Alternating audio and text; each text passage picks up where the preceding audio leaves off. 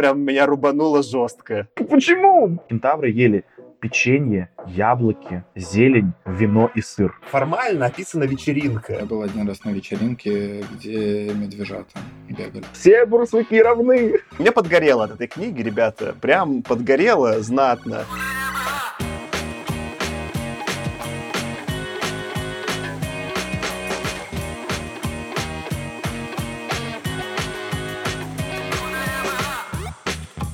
Всем привет! С вами снова «Худо не было» подкаст. Подкаст про научную фантастику. Возможно, даже самый лучший подкаст. Мы сейчас, как у нас водится, отвлеклись от основной канвы и не обсуждаем книги, которые получили премии Хьюго или Небюла. Мы продолжаем вести специальный репортаж из фэнтези. Продолжаем читать хроники Нарнии, которые написал Клайв Стейплс Льюис. Сегодня мы будем обсуждать вторую книгу этого цикла, которая называется «Принц Каспиан. Возвращение в Нарнию», которую опубликовали в 1951 году. С вами сегодня я, Артем. Я Саша. И Кирилл, всем привет. Yo. Будем обсуждать, как у кого дела. Есть какие-то новости, заслуживающие внимания? У меня есть. Давай. Это не то, чтобы новость заслуживающая внимания, но я хочу и поделиться. Я сел смотреть новый сериал Marvel Moon Knight, наверное, «Лунный рыцарь» по-русски. Легально, на Disney Plus за 10 евро в месяц куплена подписка. И мне понравилось. Ну, я посмотрел, там три эпизода вышло, я посмотрел все три. Ну, третий какой-то, конечно, уже начался какая-то опять Марвел, э, дурачество какое-то, глупость. Но очень красиво снято. Там Египет, пирамиды, какое-то там, не знаю, ночное небо, еще что-то. Ну, как Оскар Айзек очень круто отыгрывает. Я, может, не разбираюсь, мне нравится, как он отыгрывает. Как-то вот он подходит для этой роли. И там еще играет главного злодея Итан Хоук, который мне тоже очень нравится как актер. В общем, какая-то очень крутая динамика, крутой злодей, крутой главный герой. Между ними прикольная динамика. И это снято прям скорее как какой-то э, инди-фильм. Я такой смотрел, смотрел, и на втором эпизоде такой прям что-то, какой-то очень стиль знакомый, почувствовал, такой, что, что такое? И прям до титра досмотрел, такой, да, какой-то там Бенсон и Мурха, это такой, что такие имена знакомые? И это чуваки, которые сняли синхроник, который мы в подкасте обсуждали который тоже такой все время ночью, тягучий. Прикольно, в общем, они подходят и для этого сериала, и прикольно, что я почувствовал, что узнал, посмотрел на титры, действительно знакомые художники. Я, кстати, тоже посмотрел, и мне тоже очень понравилось. Ты, Саша, еще писал, что похоже по уровню скажем, того, как тебе понравилось на Локи. И я хочу бросить, почему это для меня было похоже на Локи. Потому что в целом у меня нет такого, знаете, что когда... Саша, мне кажется, еще на каком-то там втором сезоне или на первом сезоне подкаста обозвал бинж-вотчером, то есть человеком, который любит смотреть сразу по многу. То есть мне не нравится, когда надо ждать неделю до следующей серии. И тут вот получается, что и Локи, и этот сериал я вот таким образом как раз и смотрю, когда я жду, когда выйдет следующая серия. И тут интересно то, что это всего лишь второй сериал, ну, собственно, после Локи, где я вкладочку с сериалом не закрываю я ее захожу и обновляю. Ну, там, вдруг, когда... Я же не знаю, когда серия выйдет, я не, я не смотрю, когда выйдет серия. Я просто обновляю на удачу. А вось когда-нибудь появится новая серия. Вот поэтому они у меня теперь неразрывно связаны. Прикольно. Мне как понравилось и по визуальной составляющей, как они сделали. Вот я поговорил там про и Мурхеда, и Бенсона, и в целом. Ну и прикольно, что, мне кажется, самые удачные сериалы у Marvel в итоге получаются с каким-то классным production-дизайном. Они наименее похожи, на стандартный фильм Marvel, в смысле, что это не все на какой-то серой парковке происходит, а прям какие-то есть локации, которые я могу представить. Не то, что настоящие, ну хотя бы как театральные локации, что-то очень красивое снято. По-моему, там вот как раз-таки в первой части. Знаю, там чего только стоит, ну, это, это как бы не спойлер, они там вначале э, презентуют главного злодея, как вообще сделано, что его, пока его показывают, и даже не показывают, по-моему, его еще лицо, просто показывают, как он кое-что готовит, и потом его походку, и за эти там две минуты или там одну минуту ты понимаешь про этого персонажа все только за счет визуального сторителлинга. Это, это мощно. Это можно тупую шутку. Мне кажется, за время съемок Итан Хоук охрип. Говорить на три октавы ниже, чем ему, ну, чем... Он так, ну, он не может, не октавы, он такой все время с ршавым голосом говорит, ну, явно нарочно, потому что он не так же разговаривает в жизни. Он прям точно по... связки себе попортил. Он разговаривает, как будто египетский песок просыпается сквозь ладони. Ну, я еще скажу, что мне в целом нравятся фильмы и сериалы про раздвоение личности, множественные персонали, вот это все. И «Лунный рыцарь» тоже мне очень интересен как персонаж. Прикольно, что здесь, э, ну, как бы Оскар Айзек, Он как бы один из таких актеров, про которые говорят, что типа не очень... Э, как про Вина Дизеля, да, типа of uh, weird, какой-то of vague ethnicity. Он выглядит, хочется сказать, политкорректно, чтобы не стать расистом, я не понимаю, как это говорить про это э, на постсоветском пространстве, но, в общем, он выглядит как не просто какой-то обычно, знаешь, там, Крис Хемсворт, как обычный белый американец, да, он понятно, что какого-то происхождения там другого, но какого не ясно. И они это очень прикольно обыгрывают, что у него, по сути, две персоналити, они разных, получается, nations. Национальности, ну да. Ну, наверное, не Американец и британец. Американец и британец, да, вот. И в его конкретном случае, а потом, ну, потом там еще позже, типа, он там э, еще в Египте тоже пытается за местного сойти, и каждый раз это действительно смотрится уместно. Ну, то есть там, угу. когда какой-то, условно, там, если бы Крис Хемсворт что-то пытался с местным Египте разговаривать, выглядело бы нелепо. А тут э, действительно это удачное совпадение, как бы, кастинга с персонажем. Мне понравилось. Если говорить о чем-то другом, то в целом я заметил, что стал значительно меньше контента потреблять, чем я привык. Просто стало гораздо меньше хотеться что-то делать. И, там книжки читать заставляем себя. Ну, я, по крайней мере, заставляю себя. И что-то смотреть. Вчера буквально... У меня вообще были очень хорошие выходные который в воскресенье я поймал себя на мысли, что я хочу полностью, вот, знаете, от всего отвлечься. От всего. Я хочу, чтобы мои мозги немножко разжижились. Вот после, знаешь, напряженных там рабочих недель, после активных выходных иногда хочется полностью перезагрузиться. И я упал на дно. Я опустился до глубин, я вот этих уже увидел рыб-удильщиков с фонарями, я ниже них даже опустился. В моем мире это вот так. Я вчера посмотрел целую серию шоу «Холостяк». И в целом, и, я его, знаете, смотрел, и в целом я даже проникся, ну, типа, я там сли- внимательно следил за сюжетом, ну, сюжетом в, в кавычках. И когда закончился, такой, типа, ну, норм, у меня все хорошо. Я не чувствую себя изнасилованным, мне норм. То есть это русская версия «Холостяка», в смысле, или... Да, русская, да, да. А кто, там кто? Сейчас... С кем ты смотрел? А там их двое сейчас. Они оба, ну, не знаменитости какие-то, просто два каких-то чувака. Один какой-то фермер, а второй какой-то бизнесмен казахский. Что это такое? Я тебе сказал, что некуда, но есть еще беременна в 45, поэтому подумай об этом. Я на выходных съездил на свадьбу близкой подруги в Суздаль. Мы там пили мед, и так как у меня нету софта, в целом даже в рот попало. Плюс э, куча отличных наличников, прям очень красиво. Что если вы хотите где-то посмотреть на красивые наличники, Суздаль очень рекомендую. Ну, Суздаль в целом какой-то сказочный. Я там был один раз. Это, наверное, самый пряничный город в России. Особенно зимой. Мне кажется, что ты, когда вот там все еще типа в чистом белом снегу, и вот эти наличники яркие, и елочка, и упряжки, и можно на ватрушке кататься по замерзшей реке, и вот это все вообще, конечно, прекрасно. Слушай, я был летом, там тоже река как бы доставляет. Так что, мне кажется, в любое время Суздаль прекрасен. Ну что, класс. Давайте, наверное, ближе к Льюису и его Нарнии. Худо не был. Кирилл, скажешь нам, пожалуйста, что произошло во второй части? Да, во второй части знакомые нам дети Питер Сьюзен, Эдмонд и Люси собираются ехать на учебу. В время как они, как в Гарри Поттере, ехали на поезде, а потом решили пересесть, их внезапно затягивает куда-то. Вот, они оказываются в диком лесу и уже готовились косплеить Робинзона Круза, но внезапно обнаруживают древний замок рядом с собой, понимают, что это тот же замок э, из первой части, где они были вот королями, только очень много лет спустя. Распечатав сокровищницу и вооружившись, они отправляются на поиски, но почти сразу спасают от каких-то солдат гнома, которые, собственно, им все рассказывают, что происходит. Оказывается, что это Нарния много-много лет спустя. За это время туда пришли какие-то люди, которые они называют тельмаринцы, и там всех волшебных существ распугали, загнали куда-то далеко в леса, а человечество просто там устроило обычное королевство. Вот, как водится в людских королевствах, главный там коварный злодей лорд-регент Мирас, он, видимо, убил предыдущего короля, а его сына держит так при себе. Сын и есть принц Каспин, в честь которого названа книжка. Принц Каспин от няни, от своего учителя гнома полукровки узнает, что на самом деле легенды про волшебных существ это легенды, все это так было. И когда он этим всем проникается, вдруг случается страшное. У Мираза рождается сын, и Каспин понимает, что сейчас его как бы будут пускать в расход и избегает. Напоследок ему дают волшебный рог, тоже из первой части, которым можно призывать друзей на помощь. Как вы, собственно, понимаете, с помощью этого рога он и призывает детей, но немножко позже.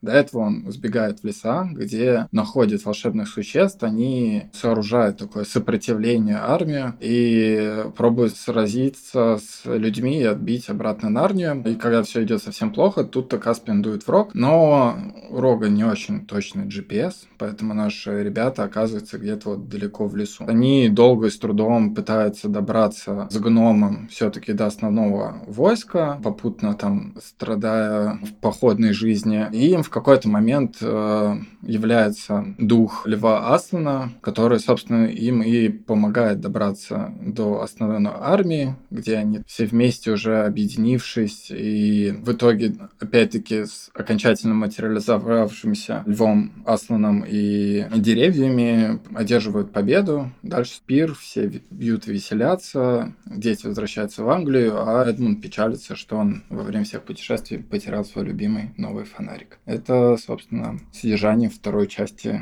книжки про Нарнию.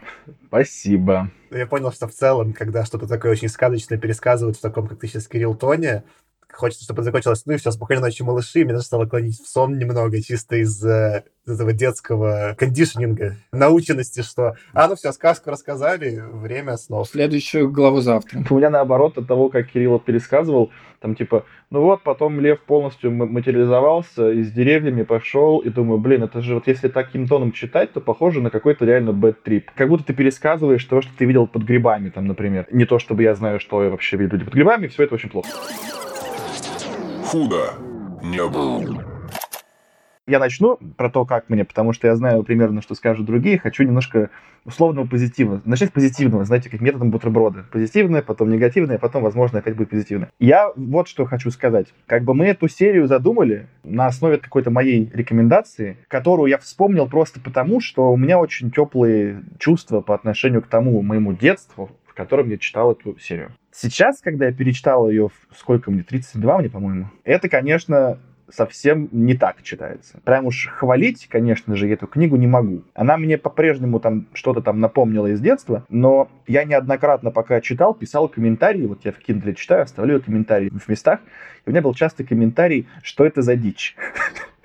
Я, я вот этот комментарий писал. Особенно на сцене с медведем, да? На сцене... Ну, Пода, пода, бэм, извините, это была сейчас плохая шутка. Что это за дичь? Да-да-да. Ну нет, медведь там, мне кажется, далеко не в топе, но... Да. Мне понравилась эта книга меньше, чем первая. Я там по-прежнему поставил бы ей, ну, какие-нибудь там две с половиной, наверное, звезды. Но я не знаю даже, вот надо ли ее читать сейчас взрослым людям, потому что, кажется, она... Это как вот ну, что-то про то, что ты не можешь войти в реку дважды, да, в одно и то же место. Что вот то, что ты читал когда-то в детстве или слышал про это произведение, и что тебе рассказывали про это произведение, ты не можешь сейчас его так же понять. Ты просто не сможешь. Так же, как дети там сначала не могли поверить, ну, некоторые дети не могли поверить в Аслана, потом он им проявился, вот так же ты не, уже, ты все, ты уже повзрослел невозможно эту книгу прочитать как ребенок, я так думаю. Сейчас это уже... Мы сейчас будем обсуждать там про все, и мы будем обсуждать ну, я думаю, ну, как бы скорее критиковать, я так скажу. Давай я перейду, наверное. Да не то чтобы, ну, мне очень не понравилось. Я не буду критиковать, потому что в этом нет большого интереса. В смысле, что вот у меня прям был bad trip. Я прям поймал себя, несколько раз бросал, и не мог ее читать. Мне прям физически становилось плохо чтение. Я уже не знаю, что там про меня говорит реправтора. Я прям поставил одну звезду, и она у меня рядом с этими великими произведениями Ефремова, в кавычках, «Страной багровых туч», и что-то меня еще. Я посмотрел, к чему я ставил одну звезду, что мне прям книги, которые меня раздражали. А «Страна багровых туч» — это Стругацкие, нет? Ну да, но мне очень первая такая, которая не понравилась. И, но вот скорее Айкумена Ефремова очень похожа. Она даже по сюжету похожа. Что-то куда-то очень долго, монотонно люди идут, непонятно зачем. Вот это, видимо, такой общий канва, которая мне не, не заходит. Это ты сейчас описал сюжет «Хоббита». Вот я поэтому, сейчас, ты когда рассказывал, я подумал, что я испугался за «Хоббита», потому что в детстве я читал «Хоббита», и он оказался какими-то местами нудятным, но норм. Ну или там «Сын колец». Я, ты помнишь, они долго что-то шли, но в детстве мне все равно было прям очень интересно. К Нарнии я даже в детстве особо теплых чувств не испытывал, она как-то никогда на меня не произвела впечатление, я довольно в этом смысле холоден. Интересно, что вы сейчас провел параллели с детьми, а скорее, я бы, знаешь, как развил, типа, что это не та книга, которую я бы стал читать своим детям. Я думаю, что вот есть какие-то книги, я, я знаю один кандидат, я не перечитывал, но судя по отзывам моих друзей, например, есть «Незнайка на Луне», который здорово, как утверждается, ты взрослый перечитываешь, кайфуешь, и в итоге такой немножко эффект adventure time, да, время приключений, где есть слой и для ребенка, и для взрослого, и поэтому можно перечитывать из-за этого. И есть какие-то книги, которые, может быть, надо подумать, какие, которые из детства помню хорошо, которые я могу перечитать ребенку, просто потому что воспоминания хорошие, да, ну, там, можно своему ребенку передать их. Но это я даже не стал бы, типа, а чё? Ну, в общем, короче, да, мне не понравилось, я скорее поэтому буду всякие философские у меня есть э, три темы философских гонов, э, записал, не особо связанные с сюжетом, но связанные все-таки, да? Кирилл, а тебе как? Сложно, но я начал входить отчасти во вкус. Мне кажется, в этом есть какая-то особенность, потому что мы тоже в прошлый раз обсуждали, Артем говорил, что, ну, как будто ребенок, да, пишет, и я сейчас, пока начал читать, я понял, что у меня ощущение, что пишет скорее какой-то аутичный человек. Знаете, я загуглил, и реально нашел обсуждение на каком-то форуме, что был ли Клайв Льюис аутистом, люди прям обсуждали. Но э, единственный момент, что, конечно, книжки с 50-х а стали диагностировать где-то 80-х, так что мы наверняка не узнаем, но вполне возможно, что так и есть. Потому что он временами прям очень э, концентрировался на каких-то вот деталях. То есть он может так прям проскочить два дня в истории, а потом он будет э, делать фразы вроде того, что там Эдмунд начал разрезать веревки карманным ножом, в скобочках пояснение, что меч Питера был острее, но мечом это делать неудобно. Ну, то есть, это вот прям такая фиксация на каких-то небольших деталях и на каких-то маленьких штуках, э, которая очень интересна. У меня, знаешь, тут я тоже хочу вот на эту тему, мне прям записал себе одну вещь, которая меня почему-то тоже вот именно в таком же контексте поразило, когда он описывает, что ели кентавры. Почему-то меня это просто, просто вынесло меня, потому что кентавры ели печенье, яблоки, зелень, вино и сыр. Ну, типа, почему? Ну, я просто не могу понять, ну, Суглина не могу хорошо. понять, почему такой странный набор продуктов. Ну, были еще какие-то дурацкие моменты, которые мне казались реально... ну, Я, правда, про них подумал, что они какие-то очень детские, но э, то, что он, возможно, был с расстройством аутического спектра, возможно, что ты прав. Да, это даже больше, наверное, похоже на правду. Давай сделаем дисклеймер что мы тут все-таки не терапевты, мы в расстройствах разбираемся очень плохо, поэтому в таком более поведенционном ключе используешь. Если мы это используем неверно, напишите нам там, поругайте в чатике, мы исправимся. Я просто не верю, что это именно аутичный спектр. Я вот к чему припрессуюсь. Мне кажется, у тебя очень точные, Кирилл, наблюдения. Почему у меня был бы трип от этой книги? Именно от вот этого какого-то стиля повествования у меня несколько раз было ощущение, что чувак описывает что-то, и как будто даже и слова правильные, и он что-то описывает, но как будто он это никогда не видел, как какой-то немножко инопланетянин описывает. Вот меня это сильнее всего сейчас прям дочитывал перед подкастом про финальную сцену пира, и как будто должен быть праздник, все должны веселиться, и технически описано, что все действительно там, вот как ты подметил, э, Тёма, что-то там едят, пьют, смотрю, даже пьянствуют. В общем, как будто формально описана вечеринка. Но почему-то мне вообще не было ни внутренне этого весело, и как будто он не понимает, в чем суть вечеринки, да. Суть вечеринки не в том, чтобы сесть вокруг одного какого-то костра и на льва смотреть. Что-то ну, не знаю, вот какое-то было не, такой, э, не то, что даже фальшивости, а какой-то, знаете, как, ну, может, это, это, это на самом деле, это, знаешь, можно назвать это поэтому гениальным произведением искусства, но какое-то ощущение ненастоящести, как будто какую-то матрицу смотрю, да, какая-то инопланетянином сделанное, вот по форме вроде верно, а по сути что-то неверно. Но мы когда дойдем до ключевой большой темы, да, в общем-то, всей ну, серии, и, ну, особенно, мне кажется, этой книги, перейдем там и к шествию Аслана с Вакхом и Оберином и к вечеринке, то, наверное, мы, возможно, придем логически к тому, что вечеринка, которую он описывает, это не та вечеринка, к которой мы привыкли это какой-то другой тип вечеринки, на которой я, например, никогда не был.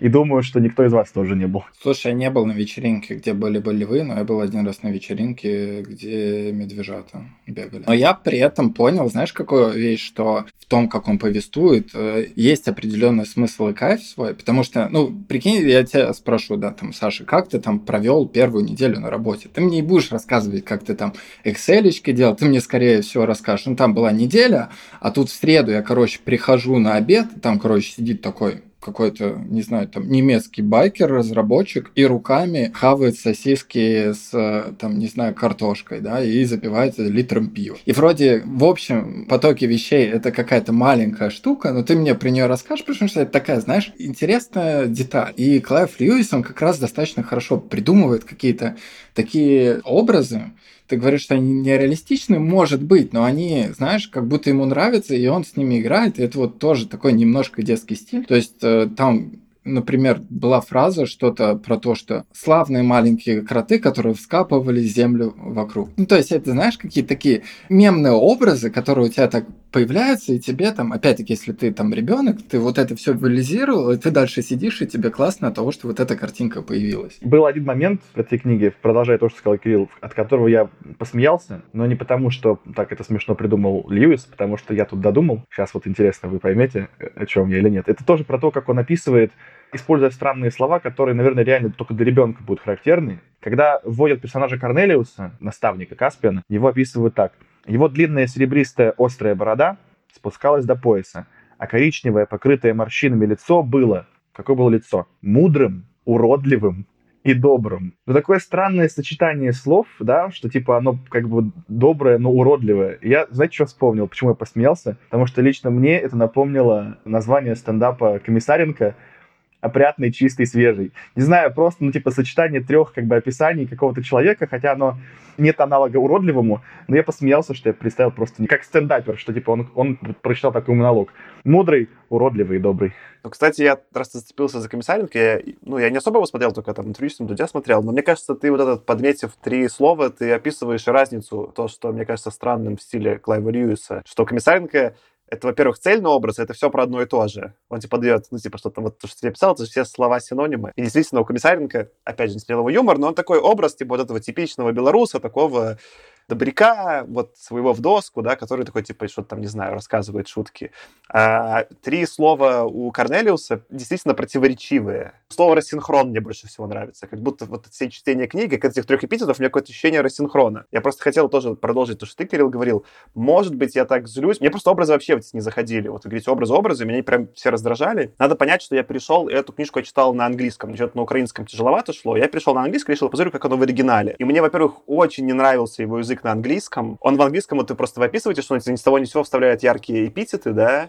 Это на английском еще заметнее, потому что там очень такое почти примитивистское, с короткими предложениями повествования, как будто для детей, а потом ни с того ни с сего начинается какая-то фраза с 15 прилагательными, которые ребенок даже, скорее всего, знать не может. Ну или я там, как, типа, не нативный спикер, там, не могу знать. Ее из-за этого очень было сложно читать именно... Она меня скорее раздражала своим текстом. Мне как текст... Я все время через нее приходилось продираться через словесность, вместо того, чтобы как-то расслабиться и от этого получать удовольствие. Может быть, это, конечно, эффект странного английского. Но я посмотрел на Goodreads, там даже как это ругаются native спикеры, носители языка, что там какая-то мама рассказывает, как она читала ребенку книгу, и ей приходилось многое пересказывать, потому что ребенок не выкупал. Особенно, например, там сцена, где лорды-заговорщики, они вдруг переходят на такой, типа, высокопарный, старый английский в духе лордов. Он даже был уже устаревший в 50-е, когда вот в 51 году книга издалась Льюис, а теперь совсем устаревший. И она говорит, мой сын просто ничего не понял. То есть эта книга по возрасту ему подходила, он ничего не понял, поэтому она в конце ему пересказывала, что они заговор придумали, потому что он не догнал. Слушай, ну, во-первых, ты сказал, что три странных прилагательных, я подумал, что вы даже можете футболку такую сделать, потому что они, знаешь, такие вызывающие части.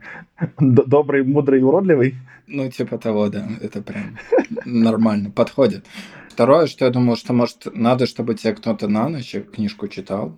То есть ты кого-нибудь позовешь, Саша, и тебе будут по голове на ночь читать, и ты будешь такой б-трип уходить и засыпать. Так а что в этом хорошего? В смысле, душну? Меня вот никакого другого слова к Люсу, кроме что он душнило, не было. Господи, слава богу, что у меня такой родители, ну, мне кажется, родители все еще тоже душнилы, но э, в смысле, как хорошо, что мне это не читали. Может, что-то другое, не такое душное. Как бы, каким это тоном не читай, мне бы не зашло.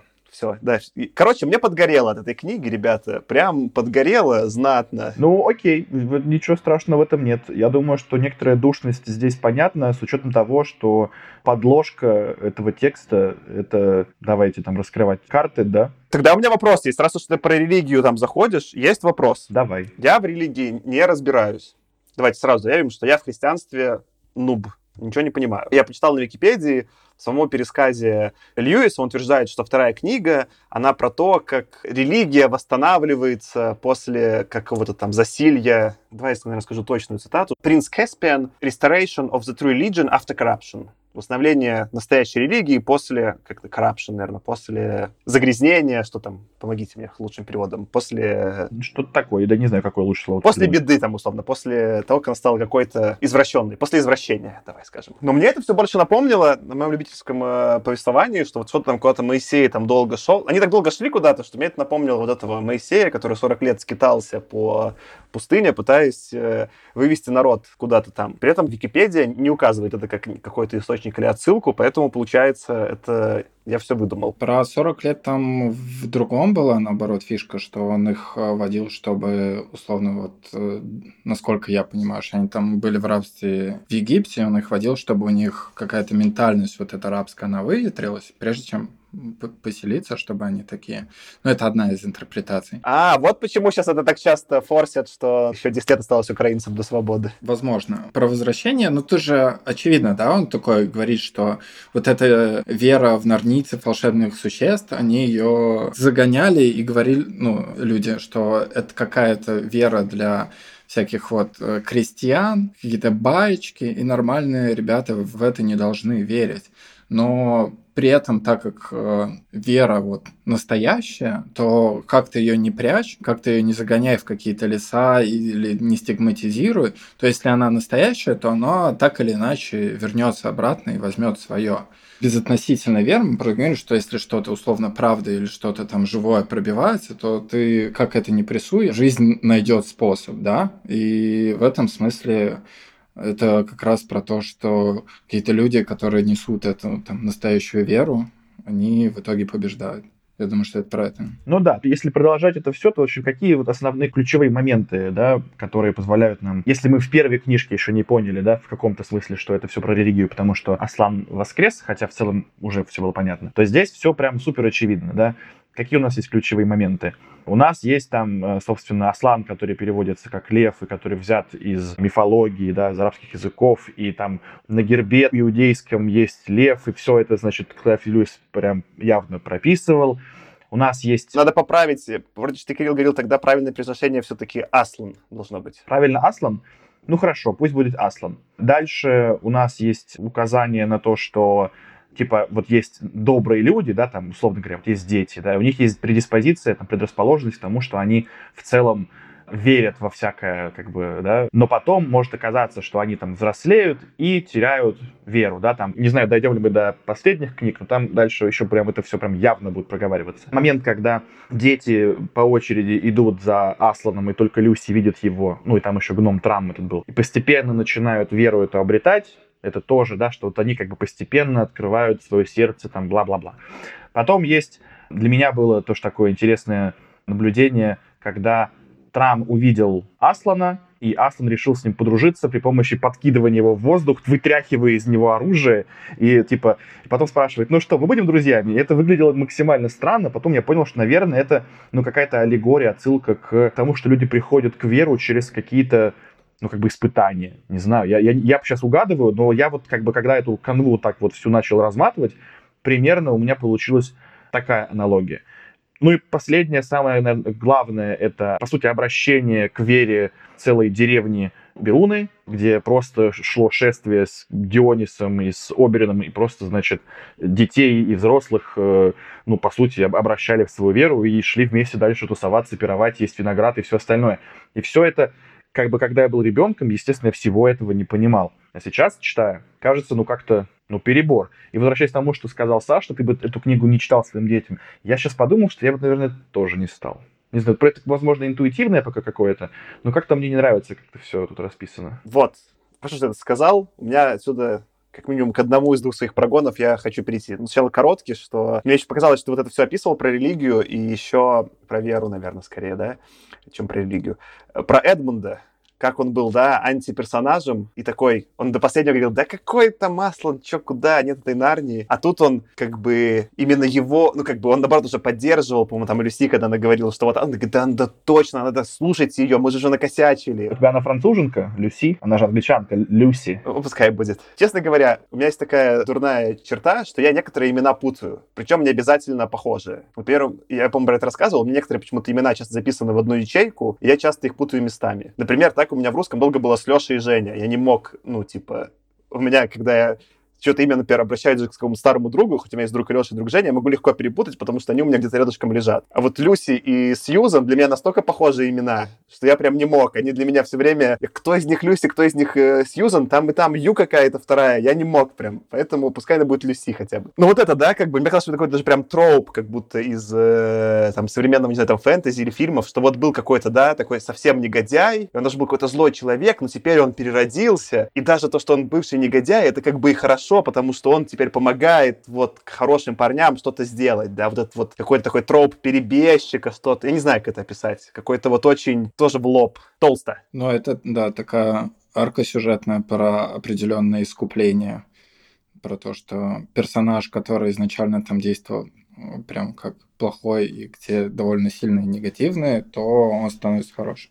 Но мне вот это именно пиарная составляющая маркетинговая, вот я понял, что меня в этом раздражало, что это так подается, что вот есть человек, грубо говоря, склонный, да, негативить. Если веры нет, то просто вы все от него натерпитесь. А если вера есть, то он вот станет самым просто рьяным любителем Бога. Что для меня означает, что вы все равно натерпитесь. Но тут это, так это же как хорошо-то, смотрите. Након... Вот он-то, он-то и поднимет веру с колен. И это, кстати, хорошо потом в дальнейших книгах будет просматриваться с Сьюзен, потому что Сьюзен тоже, вот она там типа занудная девчонка, да, самая такая, сам, занудная девчонка, у нее такой образ. И когда она как бы пока еще маленькая, и она просто как ребенок имеет предиспозицию, да, к вере, то ну, и фантазию, да, то все ок, но как только она повзрослела, то там в каких-то последних книгах будет сказано, что Сьюзен полностью перестала иметь доступ к Нарнии, потому что ее стали интересовать только чулки, приемы и что-то там еще. Ну, то есть она стала вот э, такой просто, значит, стандартным светским человеком, и больше доступа к вере и каким-то там, значит, бенефитам веры она больше не имеет. Ну, это, слушай, это скорее типичная история про когда есть компания детей, и кто-то уходит из детских тусовочек и начинает переходить на какие-то подростковые, то дети зачастую ощущают, как это в определенном, ну не то что предательство, но как будто ты такой очень другой, стал про другой, и все, ты уже не с нами. Возможно, это даже больше вот про такое какое-то ощущение. Не, ну в плане, если сравнивать Эдмунда со Сьюзен, я так понимаю, что с Эдмундом все в порядке стало, он как раз принял веру, да, и Астлана в свое сердечко, и пронес его сквозь годы, и Нарнию помнил, все дела. А Сьюзен повзрослела без вот этого всего. Она просто стала обычным офисным сотрудником, как я это называю. Как это Эдмунд просто теперь, ну, у него хобби давать эти унизительные клички дварфам. Да, да, да, да, да.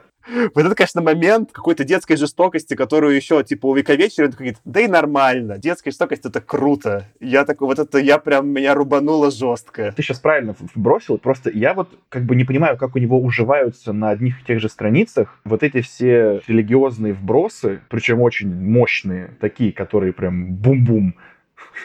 Например, с какой-то странной ксенофобией животных, например. Ну, типа, как могут говорящие животные говорить про животных, которые в этом мире уже перестали говорить, глупыми тварями или с бродом? Это они своих же мочат, получается. Ну, все равно все-таки ближе своих, чем кого бы то ни было. Мне так это резало слух. Типа, вот у нас есть говорящий барсук. Он, конечно, красавчик. А вон обычный барсук. Он тварь. Ну, блин, почему? Все барсуки равны. Это особенно еще было, что там с одной стороны такие обсуждали, вы что, охотитесь на животных, а потом они просто мочат и, и съедают чуть ли не сырым медведя. И я потом еще вспоминал, как они, когда к барсукам в первой части приходили, вот, а, к этим бобрам в, в хатку, и там у них окорока висели. Я такой, чьи это окорока? Откуда вы их взяли, пожалуйста, расскажите мне. Я сейчас подумал, что я ругался, что эта книжка похожа на советские, этим меня раздражало. Там же была какая-то советская, где все время там был этот фетиш убить медведей. Белых медведей, там 500 тысяч решили за книгу. Ну да.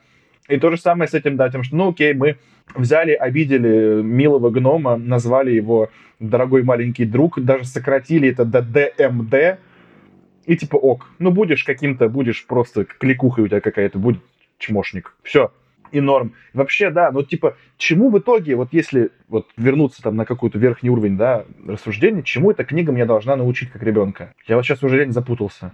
Ну, должна ли тебя каждая книга чему-то научить? Как бы у Андерсона там, например, тоже интересные сказки и непонятно, чему они учат, но тем не менее довольно популярны. Да, но Андерсон не претендует на монотеистичную религию с э, ответом, что правильно, что неправильно. Не знаю, мне такое ощущение, что детская книжка, любая, вообще любая книжка тебя чему-то учит. Даже если автор особо этого не прям хотел, то все равно ты как бы ну, из серии, что имел в виду Великий Пушкин, да, ты все равно вчитаешь смысл, который ты придумаешь, вчитаешь его в книжку и припишешь как бы этот смысл автору, а потом про это будет Белинский писать.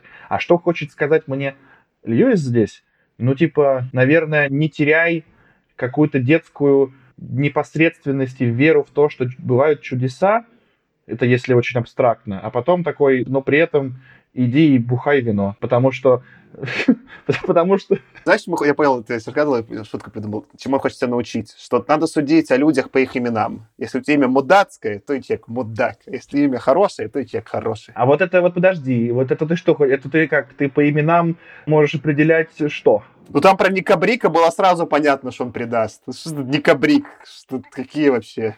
Что от него хорошего ждать? Ну, это такое, конечно, спорненькое это на какой-нибудь прям, знаешь, похоже на проверку какой-нибудь э, этой модели э, самообучающейся, которая потом станет расистом. Подожди, извини, можно я добью? Извини, просто шутка поздно придумывалась. Подожди, там главного врага короля звали Мразь. Я про Мирась. эту шутку уже, я прям ждал, когда ты ее скажешь. Я думал, ты с этого начнешь, если честно. Не я, так, ну, я только что придумал. Нет, нет, топит за это К.С. Льюис. Для меня это скорее про то, что у тебя может быть с твоими друганами какое-то приключение и вы можете на ровном месте там что-то поделать, и главное, что вы это там как-то делать вместе, преодолевать. Вот ну, это да. как бы основная рамка. Дальше что-то на это накручивается, и какие-то мемные такие образы и так далее, и в принципе этого достаточно. Вот, про ДМД я просто еще вспомнил, как э, когда я был подростком, у нас был чувак, которого звали ЙОПГ. И я такой, интересное имя. Я не знал примерно полгода, пока с ним общались, но ЙОПГ и ЙОПГ. Потом оказалось, что расшифровывается как первое слово угадать, а дальше по голове. В принципе, это ему подходило, потому что он постоянно делал странные вещи. Так что, дорогой маленький друг, это еще нормально. Она, как-то ну, была, да. она на английском была более злая, она какая-то там не просто, она была более там унизительная. Ну, я не сомневаюсь. Слушайте, еще я вспомнил вот на тему того, чему она может книга это научить, вспомнил, когда я дочитывал уже, я вспомнил, что меня в детстве расстроило очень сильно. Льюис, мне кажется, смог сформулировать такое, мне кажется, знакомое всем вообще чувство, когда ты погружаешься в какую-то очень интересную серию книг, допустим, в мир Гарри Поттера ты погружаешься, а потом серия заканчивается, и ты как бы вынужден вынырнуть и признать, что все, вот как бы больше нет у тебя этой отдушины в виде узнавания этого нового мира, ты все, ты его узнал до конца и должен теперь опять столкнуться с реальностью. И это всегда опыт, который ты проживаешь в реальной жизни. Ты вынырнул, закрыл книгу, и вот эта вот проблема теперь с тобой здесь, в реальности. А Льюис запихнул эту проблему в книгу. Он сказал, ребята, вот вы все еще в книге, ты, читатель, себя в какой-то степени отождествляешь все равно с каждым из этой четверки, потому что ты хочешь быть и храбрым, и там, не знаю, каким умным, и э, пронырливым. И занудой, и, и занудой, это, это да, за, за Аркашу зан... добавлю, и занудой хочет быть. Я зануду назвал умной, хорошо, и, и значит, Люси, ну, типа, какой там, мечтательный, или как, ну, какой-нибудь фантазеркой, что-то там. И ты, тебе говорят прямым текстом, прям в книге, а Сьюзан и Питер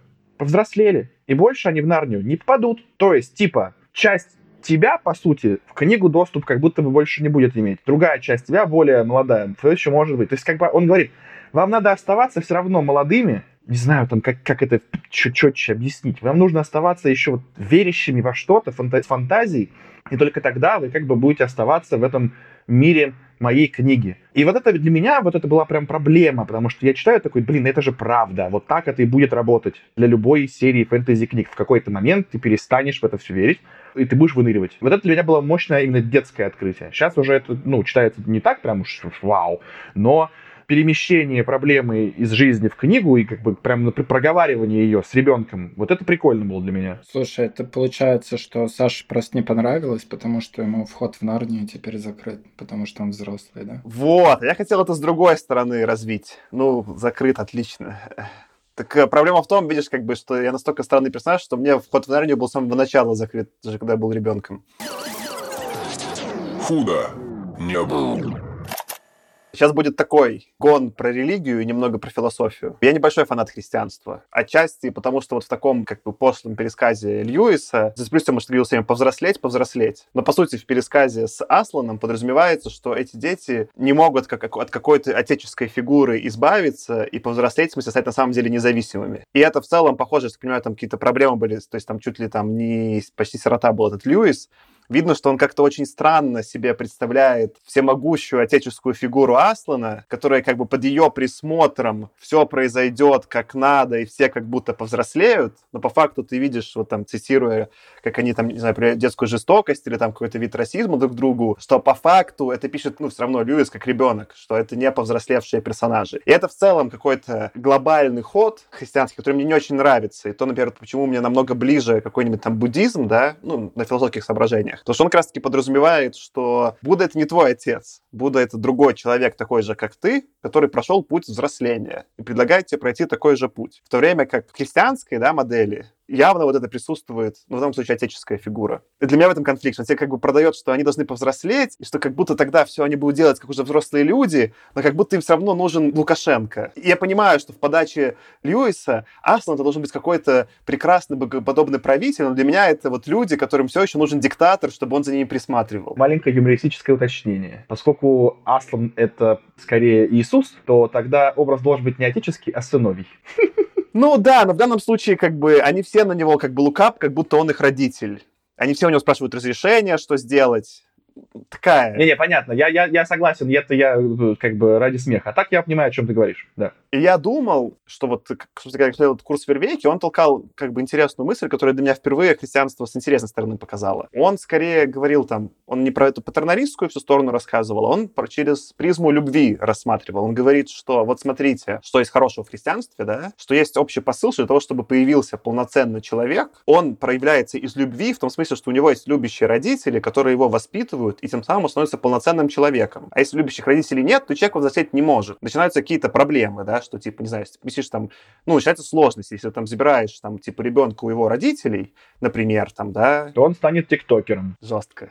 Жестко. Угу. Ну, в смысле, к тому, что, да, это интересный посыл христианства, что действительно, пускай даже любви не конкретно родительских фигур, но что в целом настолько беспомощный рождается ребенок, и это действительно вот в метафоре этого Льюиса, он как еще вот эти вот животные, которые не умеют разговаривать, он не мыслит, и сам факт мышления человек приобретает, общаясь с другими людьми, в том числе с патерналистско, ну, типа, родительскими фигурами, что какие-то взрослые через, типа, ну, там, любовь и воспитание из, по сути, этой табула раса создают из этого неразговорного животного, создают человека, который разговаривает. И это красивая, интересная метафора, но мне кажется, ну, тут прям очень видно, что ее как-то очень странно Льюис подает, и видно, что у него с родителями были супер странные отношения, и вообще представление про эту патерналистскую фигуру у него какие-то очень, с одной стороны, наивные, что вот кто-то придет, за нас все порешает, и проблемы закончатся, да? Не знаю, я не могу нормально сформулировать, но, в общем, какая-то вот очень э, наивность присутствует, что действительно ты вот, Артем скорее описывал, что это что-то плохо, что они это дети это упустят, и они не смогут повзрослеть, а тут как будто, как будто сам Льюис не может повзрослеть, и он не может, он считает, что нужна вот эта патерналистская фигура, присматривать, а без нее, без указки сверху, никто не справится. И для меня это очень отторгающее на уровне даже философском. И философском, и том, как это подает Льюис, потому что видно, что он сам этот путь не прошел. Нормально. Нормально задвинул. Возразить особо нечего. Я уже давно слышал и слушаю, как ты рассуждаешь про философию и религии. В целом, все, что ты говоришь, полностью я понимаю. А как вам, кстати, ну, у меня, видите, у меня странные отношения с родителями, поэтому у меня в целом патерналистские фигуры меня раздражают.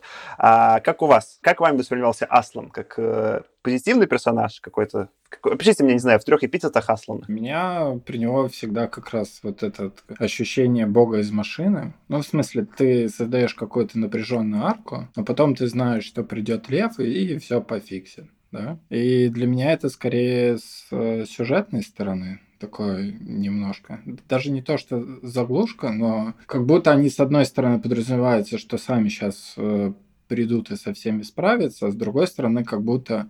Ну, то есть, так даже если подумать, то, в принципе, дети могли бы в Нарнию и не телепортироваться. Потому что пришел бы лев, собрал бы деревья, и все у них было бы, там, ну, нормально по большому счету. Они бы победили.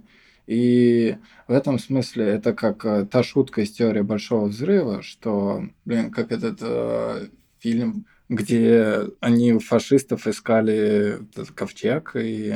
А, Индиана Джонс? Какой-то один из... Да, с Индианой Джонса и... Last Crusader, что-то такое, Last Crusade, последнее. Ну да, там про то, что Индиана Джонс никак на сюжет на самом деле не влиял, что и без него бы все фашисты открыли ковчег и умерли, и поэтому ничего нет. И здесь то же самое, что как бы четыре персонажа, которые у нас ключевые, но которые, по большому счету, глобально всю эту сюжетную рамку, ну, никак не меняют. Просто потому, что есть Аслан, который так все типа закроет, все пофиксит, и можно даже было и особо не, не напрягаться. Знаете, меня пришла такая ассоциация.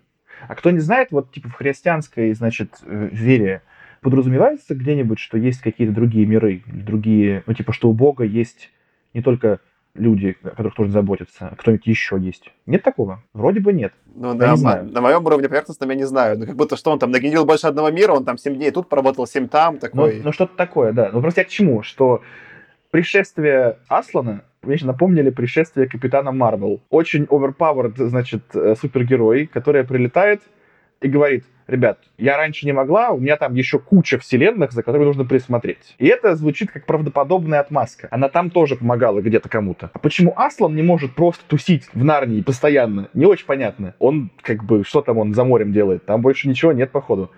И поэтому вот как бы непонятно. У меня будет тогда мой последний гон. Я за Марвел зацеплюсь, потому что он связан с Марвел. Он связан был с моей неверной трактовкой событий.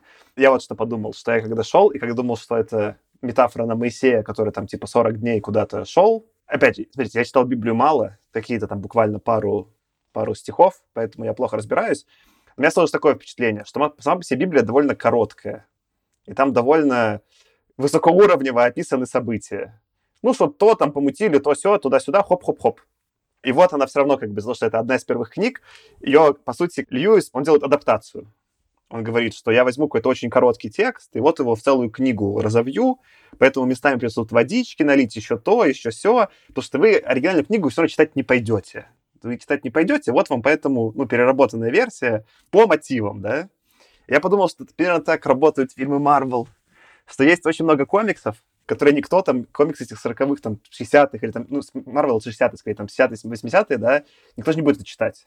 Более того, я пытался это читать, это невозможно читать они максимально устаревшие, они действительно очень для детей написаны. Ну, в смысле, это невозможно уже серьезно воспринимать по современным меркам. Но если их пересказать в виде фильма, то получается прикольно. Почему получается прикольно? Потому что за счет того, что они там очень высокоуровневые, там есть реально любой набор сюжетов. Я думаю, в Библии действительно присутствует примерно ну, глобально, так архетипично, почти любой как, сюжет, который тебе нужен. Хочешь там месть, вот хочешь там типа поиски, какие-то общие, естественно, архетипы там хорошие. И похоже, она, как и комиксы Марвел, отличается некоторой креативностью что действительно эти комиксы устарели, их читать уже невозможно, но они вдохновляющие для нового поколения художников, чтобы пересказать. Ну, то есть это по-своему хорошо говорит о первоисточнике, потому что ты не можешь взять просто, не знаю, там, вырезки газет, ты можешь взять бульварные, вот, например, было написано много бульварных книг во времена Конан Дойля. Ты, скорее всего, не можешь взять эти бульварные книги и сейчас их так переснять, чтобы они зашли. Нужно, чтобы был кто-то, типа, либо Конан Дойля, который тогда поймал что-то, да, либо вот эти вот художники Марвел, там, Дитка и Керби, которые что-то такое там со Стэном Лида уловили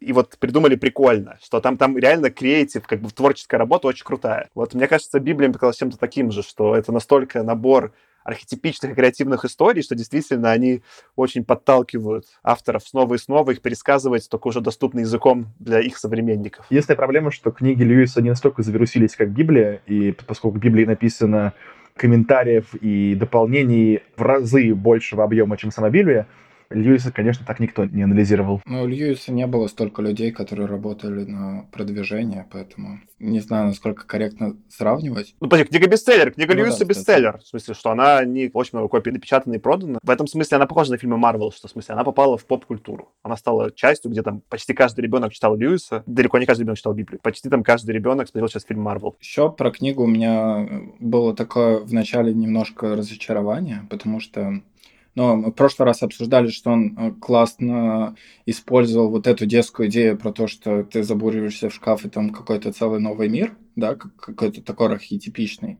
Вот. И здесь, когда они попали на остров, я такой, вау, а вдруг сейчас здесь будет вот эта, опять-таки, история вроде, там, не знаю, Робинзона Круза или еще что-нибудь. И мне прям такое сейчас будет интересно, потому что я сам люблю всякие, знаешь, эти видосики про бушкрафт, что называется, это когда какие-нибудь ребята забуриваются там в джунгли и начинают строить домики, судя по тому, что там у таких видео там миллионы просмотров не только мне, это тоже какая-то архетипичная, ты знаешь, ну почему какие-нибудь там SimCity, цивилизации или там игры казуальные с э, фермерством очень хорошо заходят, что он какой, знаешь, на базовом уровне вот это что-то, что-то такие ребята встретились и там что-то строят, развивают, достраивают. Я такой, блин, интересно, если он сейчас что-нибудь такое завернет.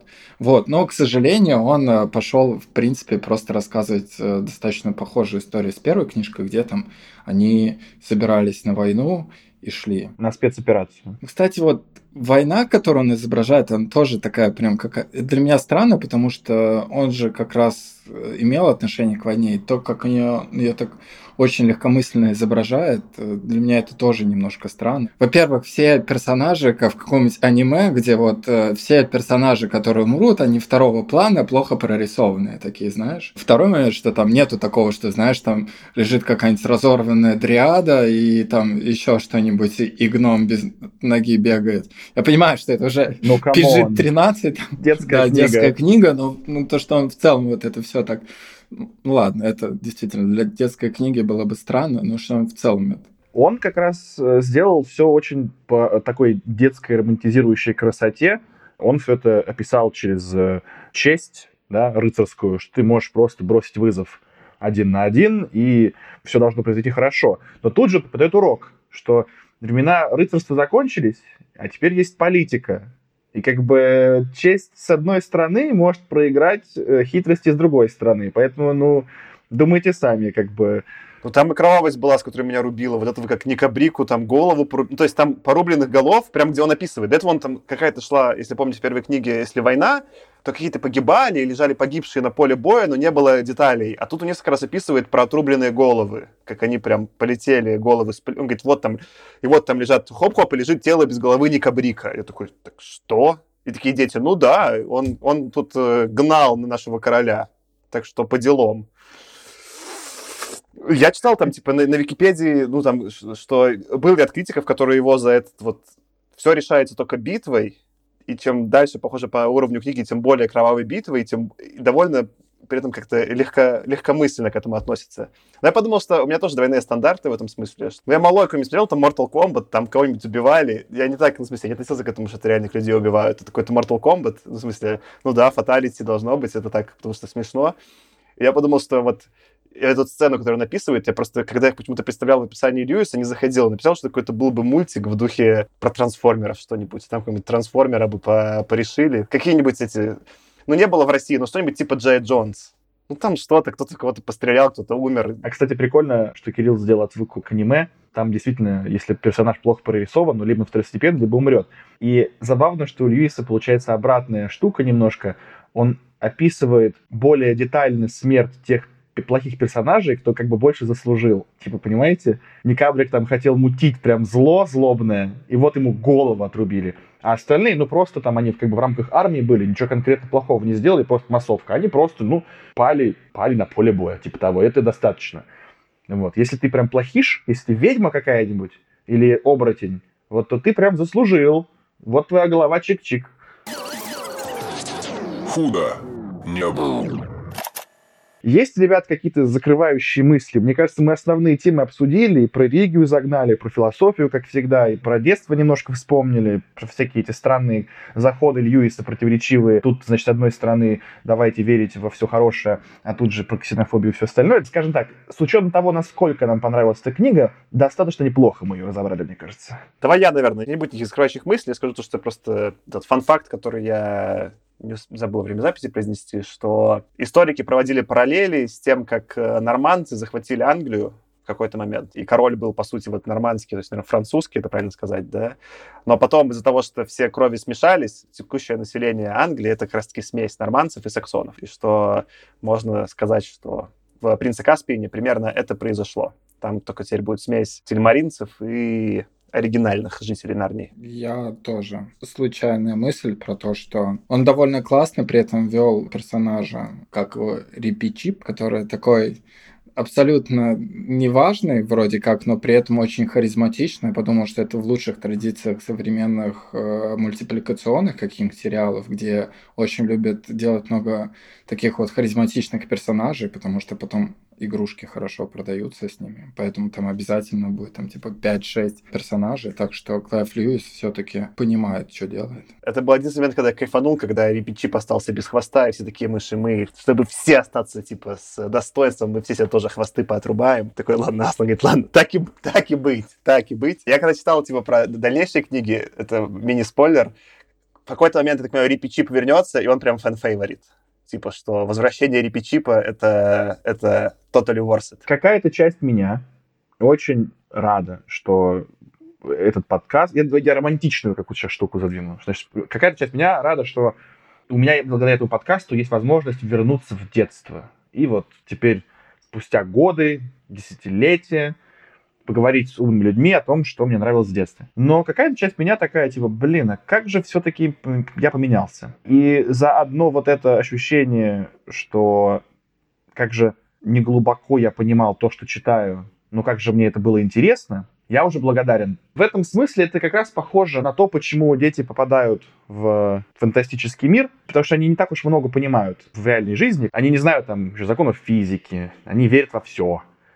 И как бы кажется, что вот это такое представление дает нам Льюис, что ты когда чуть больше понимаешь про реальную жизнь, как Сьюзан в итоге, то ты перестаешь фантазировать. Я вот благодаря этому подкасту как будто бы уже как взрослый человек заново учусь фантазировать, да, представлять то, что читаю, чтобы лучше обсуждать. И вот мне кажется, что вроде получается. Не знаю, куда я с этой мыслью веду, но рад, что, короче говоря, мы это делаем, несмотря на все обстоятельства. С вами был «Худо не было» подкаст. Анти антикризисный подкаст про научную фантастику. Ставьте нам лайки, подписывайтесь на наш телеграм-канал, пишите нам комментарии, обсуждайте то, что мы говорим, критикуйте, хвалите, все такое. Нам все это очень нравится что бы это ни было. С вами сегодня были Артем, Саша и Кирилл. Пока-пока. Пока. Пока. Пока.